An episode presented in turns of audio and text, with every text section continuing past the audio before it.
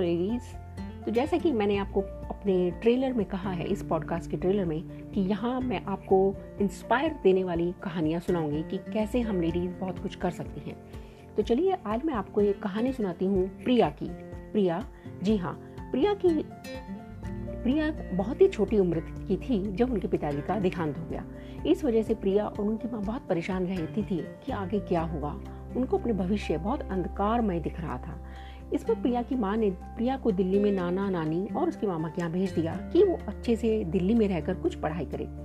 दिल्ली में ही प्रिया ने अपना ट्वेल्थ किया, उसके बाद ग्रेजुएशन किया, उसके बाद नेचुरोपैथी और आयुर्वेदिक का कोर्स किया। अब दिल्ली जैसी मेट्रो सिटी में नेचुरोपैथी और आयुर्वेदिक का काम बड़ा अच्छा चल रहा था, लेकिन उनकी शादी हो गई। अब शादी करके वह दिल्ली छोड़कर पानीपत रहने आ गई। जल्दी ही उनको एक बच्चा भी हो गया।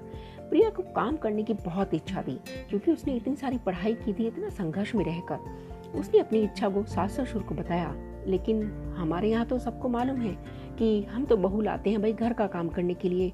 तो वो घर, वो अगर नौकरी करेगी या वो कोई अपना काम करेगी तो घर का काम कौन करेगा? यही सोचकर प्रिया की सास ने उसको काम करने से मना कर दिया।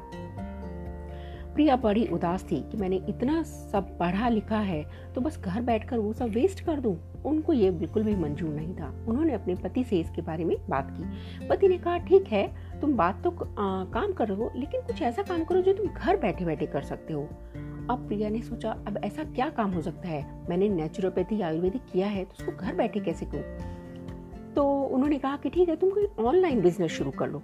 तो उससे तुम घर बैठे बैठे काम भी कर लोगी और माँ को भी कोई प्रॉब्लम नहीं होगी। इस तरीके से प्रिया ने ऑनलाइन बिज़नेस शुरू किया और उन्होंने अपने ऑनलाइन बिज़नेस का नाम रखा सुपर इंडिया एम्पोरियम तो ये एक एम्पोरियम ऑनलाइन उन्होंने शॉप शुरू की और यहाँ पर उन्होंने कर्टेन बेडशीट ड्रेस मटेरियल जैसी चीज़ों को अमेजन और बड़ी, बहुत जो बड़ी बड़ी वेबसाइट्स हैं कॉमर्स वेबसाइट हैं, उनको बेचना शुरू कर दिया। अब कई बार तो उनको बहुत रात को भी आ, मतलब काफ़ी टाइम हो जाता था काम करते करते लेकिन बिज़नेस कुछ ज़्यादा खास चल नहीं रहा था। हम सभी जानते हैं छोटी मतलब कुछ भी काम शुरू करें तो उसमें थोड़ा टाइम तो लगता है। और अगर हम उस टाइम को धीरे धीरे निकाल लें तो आपको सफलता ज़रूर मिलेगी। तो ऐसे ही करते करते यही प्रिया के साथ भी हुआ दिवाली का त्यौहार आया और प्रिया को बहुत सारे ऑर्डर मिलने लगे।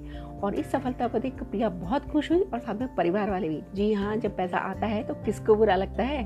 और धीरे धीरे सास ससुर भी मान गए। और कभी कभी तो प्रिया को खुद विश्वास नहीं होता था कि एक छोटे से गाँव में रहकर वो ऑनलाइन सामान बेच रही है। अब पानीपत में रहकर इंडिया की हर कोने में अपना सामान बेच रही है।